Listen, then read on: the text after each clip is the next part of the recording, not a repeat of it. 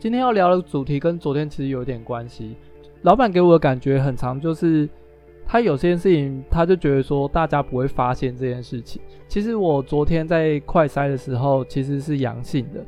那按照现在的流程，其实就是你要先去网络上预约，然后去挂号，然后等居隔证明。当然你现在可能就要开始自我管理，可是呢，你要。有居格证明才有办法跟公司请假嘛。当然，网络上有说你可以在请假之后的三十天内补居格证明。当然，如果公司有跟你要，如果公司没有跟你要的话，那就是一般按照正常的可能居格假或是病假去申请。就总之，政府是有这样子的措施，那公司是可以采用的。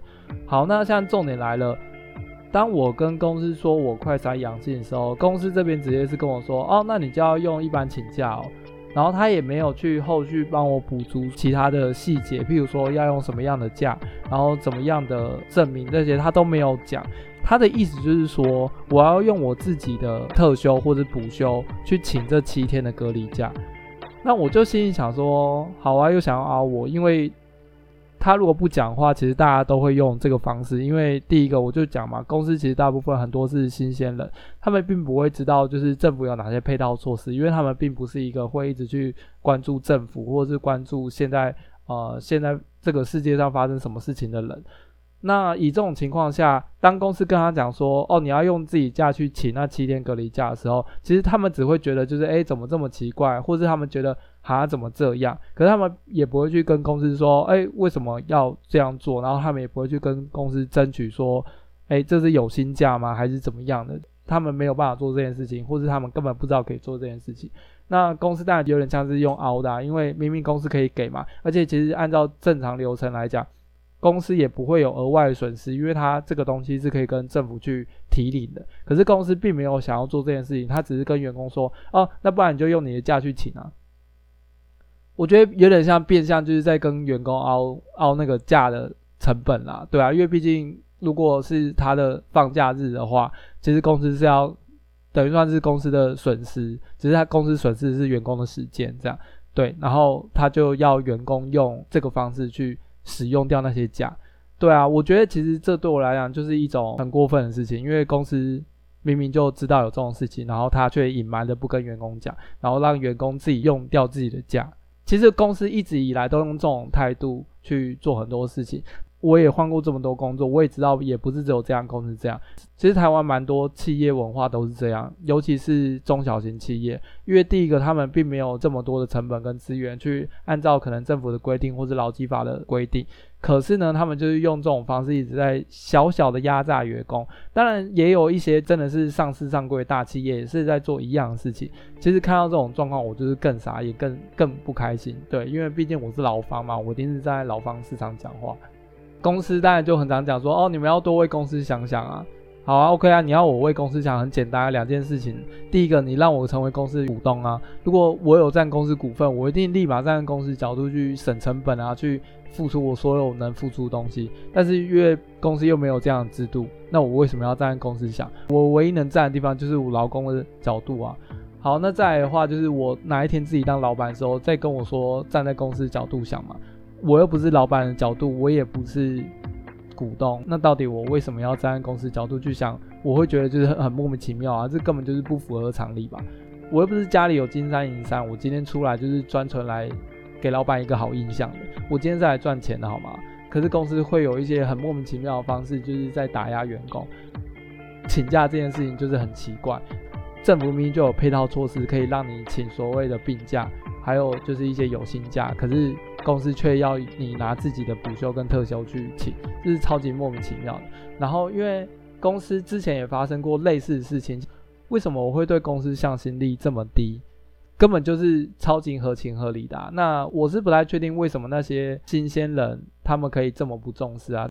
毕竟你也不可能去逼他们重视这件事情嘛。这种东西就是被凹久了以后，你就会开始越来越觉得说：天哪，原来大家都在算计你。你一开始还以为说哇，公司好注重我的态度哦，公司好注重我的想法哦，公司好注重我的决策哦。我告诉你，那其实很多都是他知道你需要这些东西，所以他把话讲很好听，但他实际上并没有就是真的给你有这么多的尊重。其实活生生血淋淋的例子，他并没有给你真的很高的薪水。当你要离职的时候，他并没有用比较高的薪水去留你，或是干嘛。只要公司没有去做这件事情，你说他再怎么尊重你，我告诉你，那都只是嘴巴上说说。成为老板最重要的技能，真的是嘴遁。他真的只要把话讲得很好听，让员工或者让客户心满意足的付钱，或是让员工心满意足的为他加班，然后不求任何回报，他什么话都可以说给你听。对，这就是老板，就是你真的不要把老板就是想得太好，说啊，我跟老板很好，我跟老板什么事情都可以讲。我自己是觉得有些东西不要听他说的，要看他做的。如果他真的什么都没有做，他只是一直用说的，让你觉得感觉良好，你真的要能评断是非，说到底这个老板是不是真的很重视你？他如果真的都只用说的话。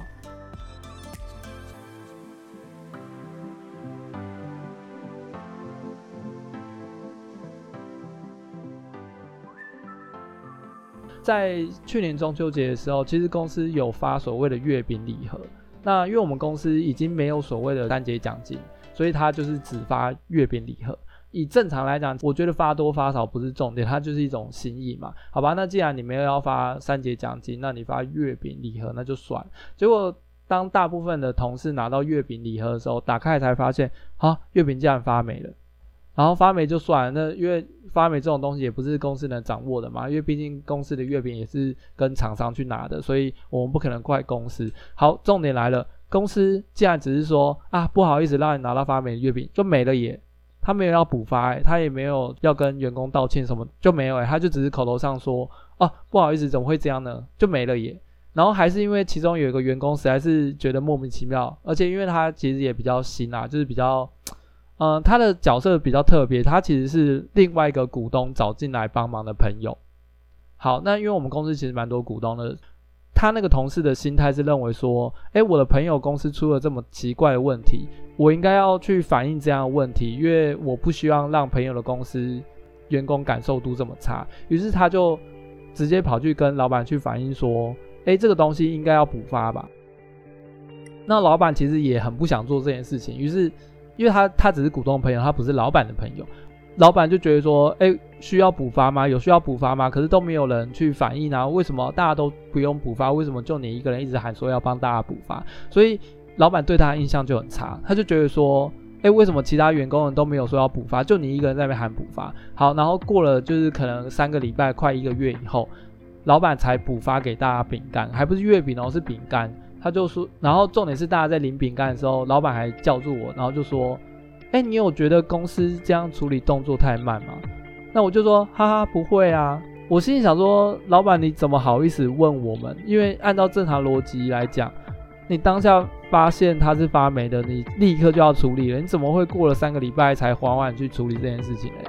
而且就我知道，公司订的月饼其实还有发给厂商。”他发给厂商当下，其实公司就立刻补发其他家的月饼给厂商了。他对员工并没有做这件事情，很明显，他根本就不在乎员工吃到发霉的月饼，因为他根本就不想要再多花一笔钱去做这件事情。然后结果最后被其中一个员工就是一直刁，一直刁，他终于要买饼干给员工的时候，还问说：“哦，你会不会觉得这样子就是处理动作太慢？”当然太慢啊，这有什么好讲的？你真的以为大家都不在乎这种事情吗？这是一种 kimoji 的感觉。如果你真的不想做，那你干脆就不要做。那反正员工自己觉得，哦，这家公司不是他心中觉得好的公司的话，他就是立刻离职了。他跟你就是一点情分都没有，他也不会想留。那以这种情况来讲，你就真的完全什么事情都不要做，又想当好人，然后又想要以为大家都没发现，怎么可能？再怎么神经大条人，一定都会觉得感受面不好啊。那我不知道为什么老板还可以抓住我，然后问我说：“诶，你会不会觉得公司处理太慢？”当然太慢啊，这有什么好问的？其实真的类似的问题蛮多的。我公司很常装傻，他就以为自己傻，别人就不会发现。这个感受层面真的是蛮差的。那我在台湾也换过这么多家工作，其实每家公司都很常会有类似的问题。例如说，诶，我跟公司申请，譬如说我这个礼拜加班可能三到四个小时好了，那公司就会说。可是公司的评估是可能这个加班的状况可能只需要一个小时就可以做完了，所以他不会让你申请满可能三个小时或者四个小时这样。那对我来讲，这就是另外一种凹人家的说法，因为要么就真的就是给人家加班一个小时，那你就说哦，那一开始就只给人家加班一个小时。那如果真一个小时做不完，那就就那就不要做啊，因为公司评估是一个小时之内可以做完嘛，那就不要做啊。我又不是说真的可能技术不好或者干嘛，就是我又没有特别去拖你。那你公司评估一个小时，那我就愿一个小时做嘛。对啊，那如果你公司觉得说，哎，是我能力状况不好。那你提出证明啊，你证明说是我故意去拖这个进度啊，对啊，那你公司既然又没有办法提出证明，那你凭什么去压所谓说哦，公司评估是一个小时，所以公司不让你申请三个小时的加班，对啊，我我自己是觉得这其实都是骗小朋友的啦。如果你今天不是一个很社会化的人，或是你不知道怎么去沟通谈判技巧，你真的很容易就是被公司这样子忽悠过去，然后你自己就会哑巴吃黄连，完全没有办法去跟公司反驳。像是我刚进入社会第一年的时候，明明已经满一年了，可是我去跟公司说，哎，满一年了，我是不是可以加薪？那公司那时候只说，哇，你还年轻啊，就是这个东西还早。我心里想说，而且你知道那时候老板几岁吗？那时候的老板才二十八岁。我心里想说，你一个二十八岁的人，然后跟一个二十四岁的人说，哇，你还年轻，加薪还早，就很明显就是欺负你，就是不会谈判嘛。因为其实我现在回想起来，如果以我当时的谈判技巧，我确实是。完全被老板这样一讲，我真的是傻眼，因为我没有想到他是会这样讲。因为我之前概念很简单，就是诶，满一年了就应该要加。那当然，我觉得我这个想法现在回想起来也太天真。可是对我来讲，我觉得这就是公司不想帮你加薪的一种理由。然后他就看你反应嘛。那如果你很积极，或是你真的觉得需要加，或是干嘛，你就会有后续动作。可是当你社会经验不够，你还在那边错愕的时候，公司就觉得哇，我赚到了，不用加了，太开心了。身为就是员工，然后你又不是公司股东，然后你也不是老板的朋友。你真的有时候要多为自己想想，然后你要知道说，到底哪些东西是可以谈判的，哪些东西是不合理的。你不要自己在那边吃闷亏，然后也不知道自己被卖了。然后老板就是讲一些好听的话，你就真的相信了。譬如说，老板最常讲一些好听的话，就是说，啊，公司现在还没有很稳定啊，公司现在还在赔钱啊。我告诉你，他赔钱归赔钱啊，他的车是一台一台在换的啊，他也没有在跟你客气的啦。然后公司的设备一个一个在买，他也没有帮你加薪，也没有给你奖金啊。那等到你真的受不了要离职的时候，他才会说啊，不然这样子我们来认真来谈一下，对啊。那如果他有帮你加薪或是挽留你，我觉得那还 OK。那如果完全没有做这件事情的话，那就真的不用留了。或对啊，那如果加薪只是加个可能五百块啊、一千块啊，我觉得那也不用啦，对啊。就是完全就是看你到底。能能不能在这个社会上谈到更好的筹码？因为对我来讲，如果你可以在这个老板身上谈到更好的筹码，其实你也不用跟他谈了啦。你说不定去找其他老板去谈，可能会有更好的筹码。你甚至也不用一定要局限说，哇，我一定要跟这个老板谈到很好的筹码，很好留下来的条件，对啊。因为如果你可以做到这件事情，你唯一的优势就是说，诶，因为我很了解公司的流程，我很了解公司的文化，公司不需要重新去训练。那你这样，你反而要开得比。外面的老板更高的价钱，因为你不需要重新适应这个环境，对啊。那如果老板没有要做这件事情，你真的就不用留了。然后老板讲什么再好听的话，再好听的未留啊，你都不太需要相信。对，就先这样吧。这就是今天我想讲。